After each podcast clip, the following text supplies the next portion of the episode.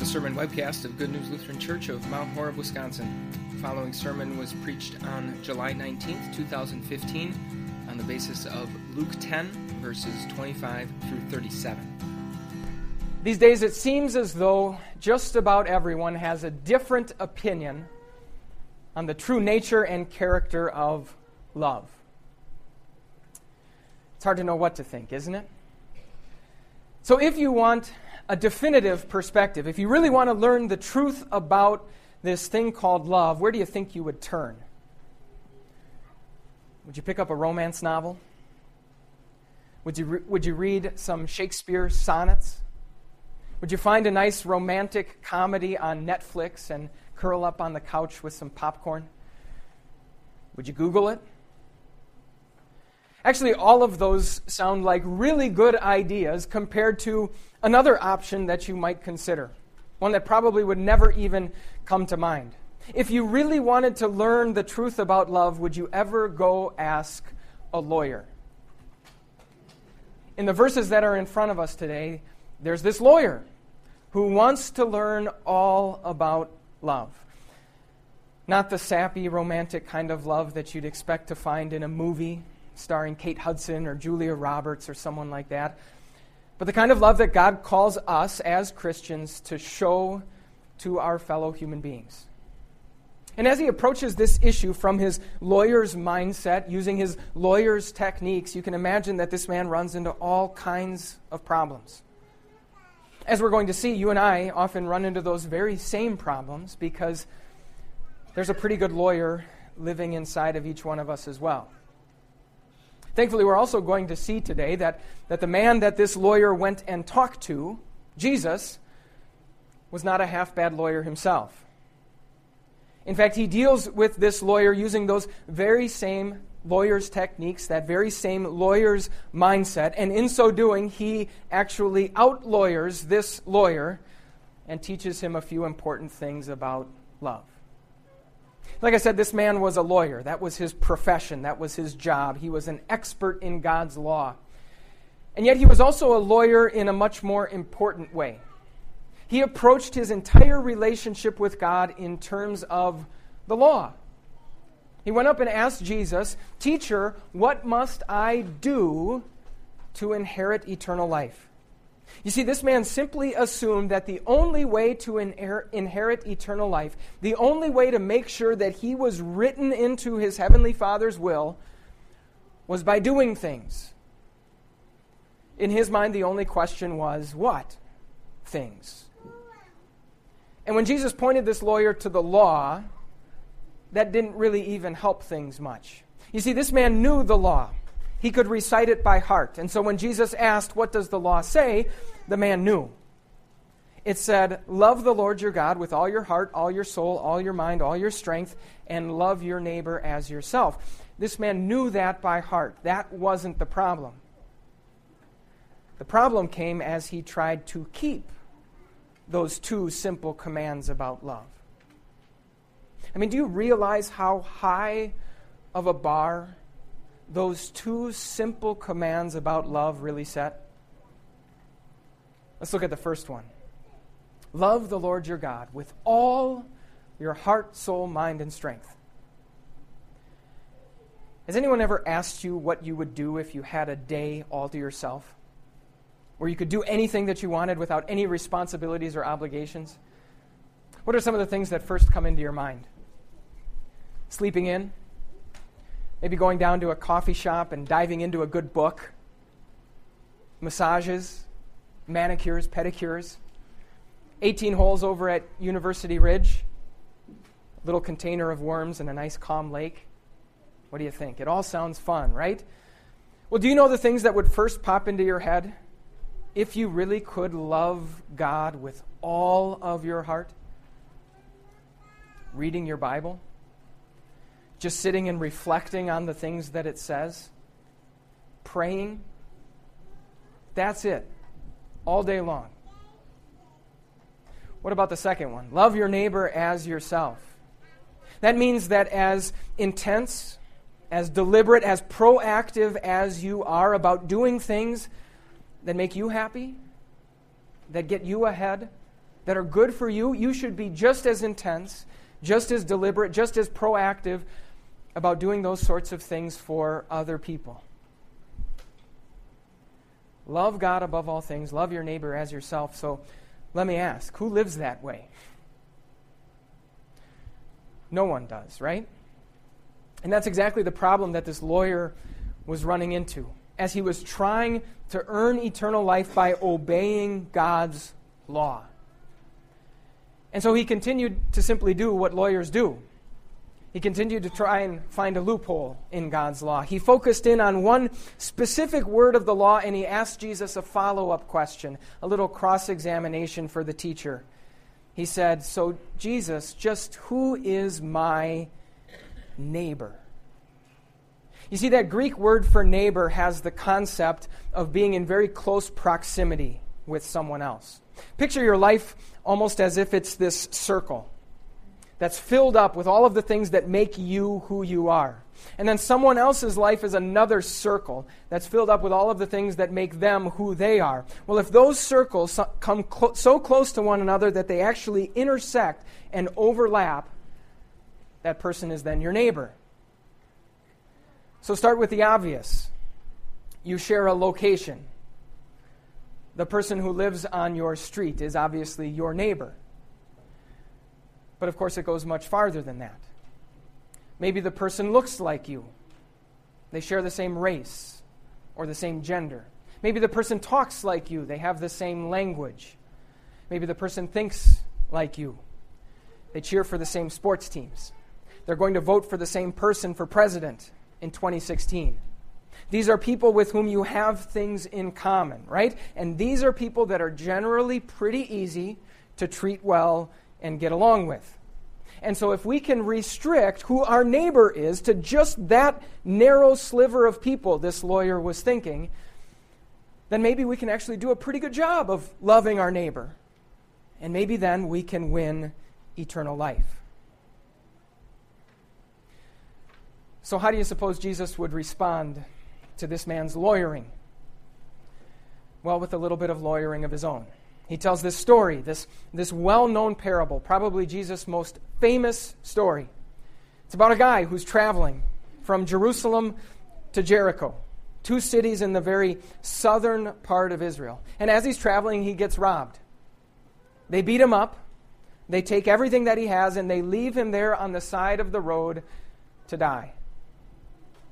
Eventually, a couple of other people come wandering along on the very same road. Now, by this lawyer's definition of what a neighbor is, each one of those individuals, those first two people, were neighbors to the man lying there. First of all, they were going on exactly the same route. They were traveling from Jerusalem to Jericho. They had the same home city. They maybe even lived on the same block. Second of all, they were both Jewish, just like the man lying there was.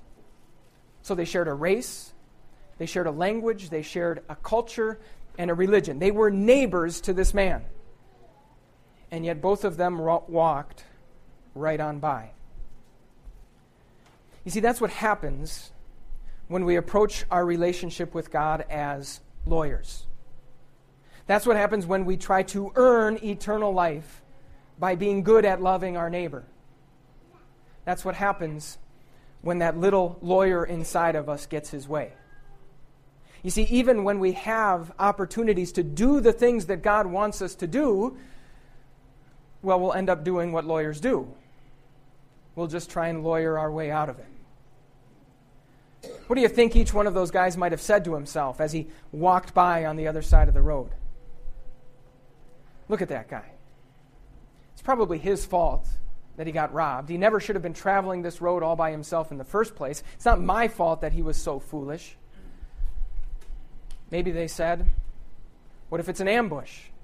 What if those robbers are, are still sitting there close by, just waiting for me to stop and help out, and then, and then I get robbed? I don't want to put myself at risk. Maybe they said, You know what? It doesn't look all that bad. I bet you he'll be okay. I bet you in a couple minutes he'll be back on his feet and on his way. Any of those lawyering techniques sound familiar? As we try and come up with reasons for why we won't, why we haven't helped someone who is in need. In contrast, there was a third guy, of course, the, the hero of the story. By the lawyer's definition, this man wasn't a neighbor to the man who was lying there. First of all, he wasn't taking the same route. He was traveling from somewhere else and he was going somewhere different. We're not told where, but he had a whole lot more traveling to do. And so for him to stop and help was as painful and as inconvenient as when you get in your car to take a three day trip cross country and two hours from home you have serious car trouble. What a pain, right? Secondly, this man wasn't Jewish like the man lying there, he was a Samaritan. So not only was he a different race, but Jews and Samaritans actually hated one another. In fact, on a different occasion, the Jewish leaders were so upset with Jesus that they wanted to pull out the very two worst insults that they could possibly think of. The two worst things they could say to Jesus. Do you know what they said? They said, You're possessed by a demon, and you're a Samaritan. Jews and Samaritans hated one another. By the lawyer's definition of this term, neighbor, this man was anything but. And yet, look what happened. He stopped, he helped him out, he put him on his donkey, and then he walked alongside as he took him to an inn. He spent the entire night taking care of him, gave up an entire day of travel, and then the next day, as he set out, he left money behind so that the innkeeper could continue to take care of him. And he even promised that, that if any additional expenses were incurred, he would come back and he would pay them himself. So then Jesus wraps up this story with a truly masterful little bit of lawyering. He asks this lawyer the very same question that the lawyer had first asked him, only with a very important twist. Remember again that this man had asked, Who is my neighbor? Who is so close to me, whose circle intersects with my own, so that, oh, I suppose I should probably be nice to them. Jesus turned around and asked the man, Which of these three became a neighbor to the man who fell into the hands of robbers? You see, Jesus wants us to change completely the way we think about this term neighbor. Being a neighbor is not a reactive thing, it's a proactive thing. Being a neighbor is not something that happens to you, it's something that you make happen with someone else even if your circles are miles and miles apart, even if you look different, even if you talk differently, even if you think differently, even if they're going to vote for someone else for president in 2016, even if they cheer for the Cubs. If you see someone in need, God wants you to leave your circle and dive headfirst into their circle to risk and to sacrifice what belongs to you so that you can help them out in whatever way that you can. So again, we're kind of left to ask who does that? Who lives that way? And again, the answer is simple no one does. And believe it or not, that was actually Jesus' point. A point that he makes so well and probably probably the best little bit of lawyering in this entire story. You see, usually when we hear this story of the Good Samaritan, the moral of the story goes something like this You should all be a little bit more like this guy, a little bit more like this Samaritan. You should do what he did. In fact, when people do what he did, we give them a little blue ribbon or a certificate or a plaque of some sort, and we label them as Good Samaritans, right? Well, that's actually the moral of a completely different story, not the story that Jesus told. In that story, it would have been the Samaritan lying there on the road and a Jewish person who helped him out. That would have been the story if Jesus was simply trying to teach this lawyer, you know, you really should be a little bit nicer to people, especially people who are different from you. But instead, Jesus puts the Jewish person in the ditch and it's the Samaritan who helps him out. And by doing that, Jesus wants us to take away from this story exactly what he wanted that lawyer to take away two important lessons. First of all, acknowledge the impossibility of you loving your neighbor the way that God expects you to. Stop trying to earn eternal life by loving other people. Stop being a lawyer. Instead, see yourself as the person in the ditch, the person dying, the person who desperately needs to be loved. Secondly, embrace the idea that the only person who can love you the way that you need to be loved, well, he isn't from around here. He's the foreigner. I mentioned that one time when the Jews were so upset with Jesus that they tried to insult him by saying, You're possessed by a demon and you're a Samaritan. Do you know what Jesus said in reply? Well, I'm not possessed by a demon. Maybe it's just a coincidence. And Jesus doesn't go so far as to specifically identify himself with the Samaritan in this story. But it is no accident that the one person who shows the perfect neighborly love that God expects out of us is the foreigner in the story. And Jesus is telling us loud and clear that is the one person that you cannot be. That is the one role that you simply cannot play. And think about it. What this Samaritan did for this man is exactly what Jesus did for us. Our circles were not just miles apart, they were worlds apart. There he was up in heaven, here we are down on earth. And think if he would have used those lawyering, lawyering techniques that we use, those excuses that we make. Well, it's their fault that they're in this mess. I don't want to go and help. If I go down there, it might cost me. It might be an ambush. I might be at risk.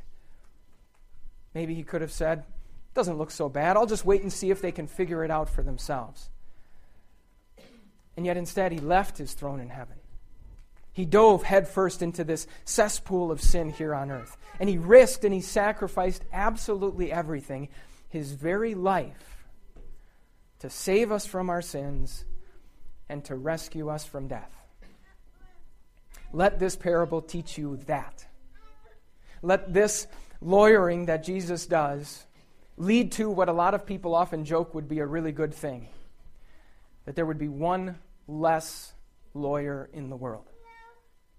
One less person who's trying to earn eternal life. One more person who is simply throwing themselves at the mercy of the court and confidently clinging to the perfect love that Jesus has shown us. You know what? When you do that, when you stop trying to earn eternal life and the more you embrace the love that Jesus has shown you, well, it has this funny way of turning you into a nicer and nicer person to everyone else around you. Amen.